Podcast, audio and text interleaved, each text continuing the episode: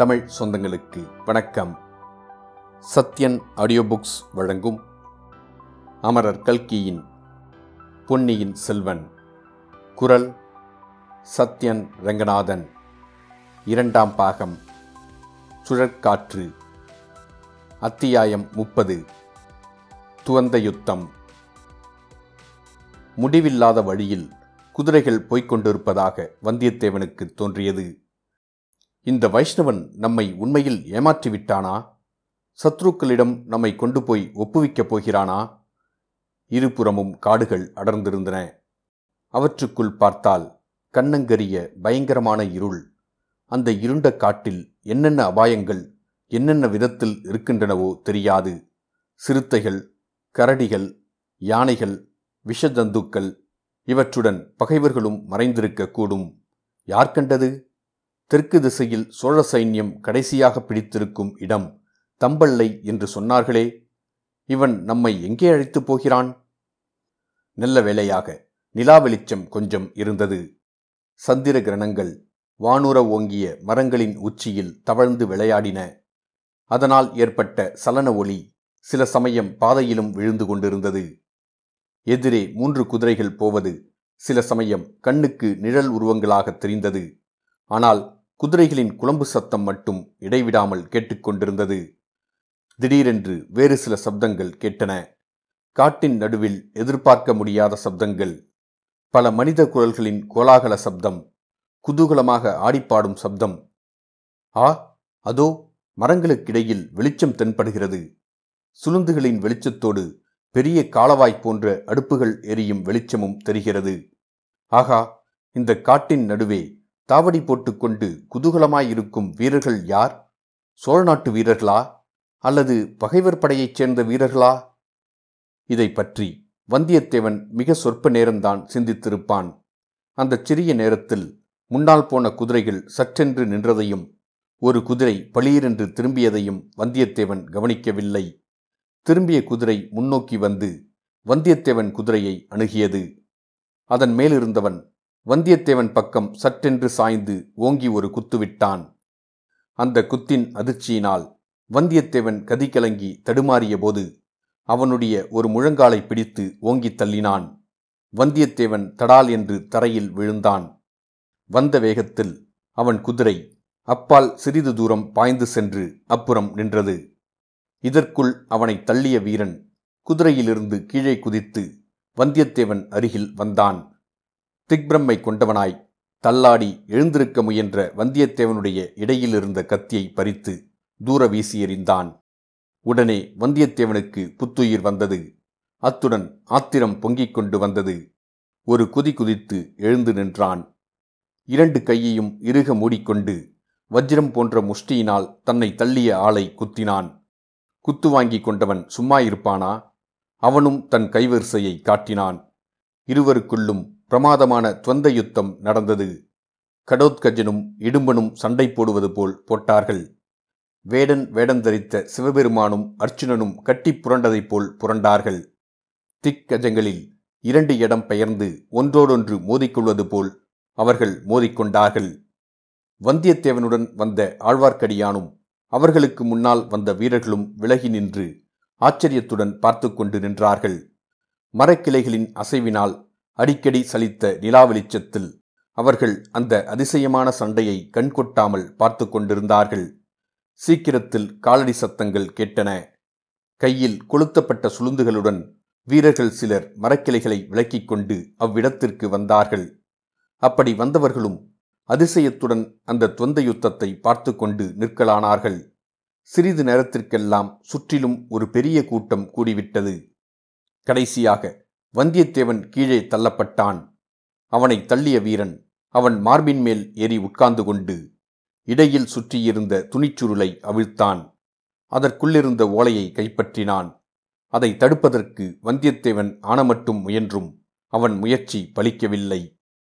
ஓலை அவ்வீரனுடைய கையில் சிக்கியதும் துள்ளி பாய்ந்து சுற்றிலும் நின்றவர்கள் பிடித்திருந்த சுருந்து வெளிச்சத்தண்டை சென்றான். அவன் ஒரு சமிஞ்சை செய்யவும் மற்றும் இரு வீரர்கள் ஓடி வந்து வந்தியத்தேவன் தரையிலிருந்து எழுந்திருக்க முடியாமல் பிடித்து கொண்டார்கள். வந்தியத்தேவன் சொல்ல முடியாத ஆத்திரத்துடனும் தாபத்துடனும், "பாவி வைஷ்ணவனே, இப்படிப்பட்ட சிநேக துரோகம் செய்யலாமா? அவனிடமிருந்து அந்த ஓலையை பிடுங்கு" என்று கத்தினான். "அப்பனே, என்னால் அது இயலாத காரியம் ஆயிற்றே" என்றான் ஆழ்வார்க்கடியான். "சீச்சி, உன்னை போன்ற கோழையை நான் பார்த்ததே இல்லை. உன்னை வழித்துணைக்கு நம்பி வந்தேனே" என்றான் வந்தியத்தேவன். ஆழ்வார்க்கடியான் குதிரையிலிருந்து சாவதானமாக இறங்கி வந்தியத்தேவன் அருகில் சென்று அவன் செவியில், "அடே அசடே, ஓலை நீ யாருக்கு கொண்டு வந்தாயோ அவரிடம்தான் போயிருக்கிறது. ஏன் வீணாக புலம்புகிறாய்?" என்றான். சுளுந்து வெளிச்சத்தில் ஓலையை படித்து கொண்டிருந்த வீரனுடைய முகத்தை மற்ற வீரர்கள் பார்த்துவிட்டார்கள். உடனே ஒரு மகத்தான குதூகல ஆரவாரம் அவர்களிடமிருந்து எழுந்தது. "பொன்னியின் செல்வர் வாழ்க வாழ்க! அந்நிய மன்னரின் காலன் வாழ்க! எங்கள் இளங்கோ வாழ்க! சோழகுலத் தோன்றல் வாழ்க!" என்பன போன்ற கோஷங்கள் எழுந்து அந்த வனப்பிரதேசமெல்லாம் பரவின. அவர்களுடைய கோஷங்களின் எதிரொலியைப் போல் மரக்கிளையில் பதுங்கிக் கொண்டிருந்த பட்சிகள் விழித்தெழுந்து இறகுகளை சடசடவென்று அடித்துக்கொண்டு பலவித ஒலிகளைச் செய்தன. இதற்கு முன் வந்திருந்தவர்களைத் தவிர இன்னும் பல வீரர்களும் என்ன விசேஷம் என்று தெரிந்து கொள்வதற்காக திடுதிடுவென்று சத்தத்துடனே மரஞ்செடி கொடிகளை விலக்கிக் கொண்டு ஓடி வந்தார்கள்.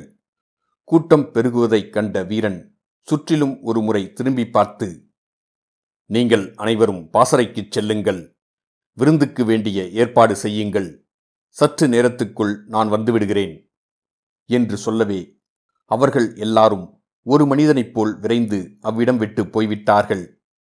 நன்றாக குத்தும் அடியும் பட்ட வந்தியத்தேவன் தரையில் உட்கார்ந்தபடி இதையெல்லாம் பார்த்து கொண்டிருந்தான். உடம்பில் அடிபட்ட வழியெல்லாம் மறந்துவிடும்படியான அதிசய கடலில் அவன் மூழ்கியிருந்தான். "ஆகா, இவர்தானா இளவரசர் அருள்மொழிவர்மர்? இவர் கையில்தான் எவ்வளவு வலிவு! என்ன விரைவு! குட்டுப்பட்டாலும் மோதிர கையால் குட்டுப்பட வேண்டும் என்பார்களே, குத்துப்பட்டால் இவர் கையினால் அல்லவா குத்துப்பட வேண்டும்? இவரிடம் அர்ச்சுனனுடைய அழகும் கம்பீரமும் இருக்கின்றன. பீமசேனனுடைய தேகபலம் இருக்கிறது. நாடு நகரமெல்லாம் இவரை போற்றி புகழ்வதில் ஆச்சரியம் ஒன்றுமில்லைதானே" என்று எண்ணமிட்டு கொண்டிருந்தான். இந்த கதைக்கு பெயர் அளித்த அரசிலங்குமாரரை தமிழகத்தின் சரித்திரத்திலேயே இணை யாரும் சொல்ல முடியாத வீராதி வீரரை, சோழ மன்னர் குலத்தை அழியா புகழ்பெற்ற அமரர் குலமாக்கினவரை, பின்னால் ராஜராஜர் என்று பெயர் பெறப்போகும் அருள்மொழிவர்மரை இவ்விதம் சமயமில்லாத சமயத்தில் அசந்தர்ப்பமான நிலைமையில் ராஜகுல சின்னம் எதுவும் இல்லாமல் நேயர்களுக்கு அறிமுகம் செய்து வைக்கும்படி நேர்ந்துவிட்டது. இது நேயர்களுக்கு சிறிது மனக்குறை அளிக்கக்கூடியது இயற்கைதான். ஆயினும் என்ன செய்யலாம், நம் கதாநாயகனாகிய வந்தியத்தேவனே இப்போதுதான் அவரை முதன் முதலில் சந்திக்கிறான் என்றால் நாம் எப்படி அவரை முன்னதாக பார்த்திருக்க முடியும்? அருள்மொழித்தேவர் வந்தியத்தேவனை நோக்கி சமீபத்தில் வந்தார். மீண்டும் அவருடைய கைமுஷ்டியின் பலத்தை சோதிக்க வருகிறாரோ என்று வந்தியத்தேவன் ஒரு கணம் திடுக்கிட்டு போனான். ஆனால் அவருடைய புன்னகை ததும்பிய மலர்ந்த முகத்தை பார்த்து அந்த சந்தேகத்தை மாற்றிக்கொண்டான். "அன்பரே, வருக வருக! அழகிய இலங்கைத்தீவுக்கு வருக! சோழ நாட்டு வீராதி வீரர்களுடனே சேர்வதற்கு இத்தனை தூரம் கடல் கடந்து வந்தீர் அல்லவா? அப்படி வந்த உமக்கு நான் அளித்த வீர வரவேற்பு திருப்தியளிக்கிறதா? அல்லது அது போதாது, இன்னும் சிறிய படாடோபமான வரவேற்பு அளிக்க வேண்டும் என்று கருதுகிறீரா?" என்று இளவரசர் கூறி புன்னகை பூத்தார். வந்தியத்தேவன் குதித்து எழுந்து வணக்கத்துடன் நின்று, "இளவரசரே, தங்கள் தமக்கையார் அளித்த ஓலை தங்களிடம் சேர்ந்துவிட்டது. என் கடமையும் தீர்ந்துவிட்டது.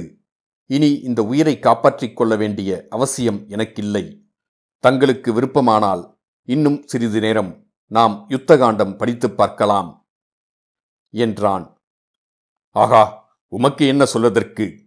உம் உயிரை பற்றி இனி உமக்கு கவலை இல்லை. அந்த கவலை இனி என்னுடையது.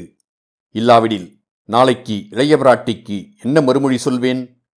நண்பரே, இப்போது நான் படித்த ஓலை என் தமக்கையாரின் திருக்கரத்தினாலேயே எழுதப்பட்டதாக தெரிகிறது. அவர் உம்மிடம் அதை நேரில் கொடுத்தாரா?" என்று கேட்டார். "ஆம் இளவரசே, இளைய பிராட்டியின் திருக்கரங்களிலிருந்து நேரில் இந்த ஓலையை பெறும் வாக்கியம் எனக்கு கிடைத்தது.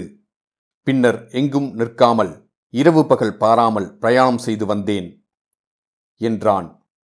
அது நன்றாய் தெரிகிறது. இல்லாவிடில் இவ்வளவு விரைவில் இங்கு வந்திருக்க முடியுமா?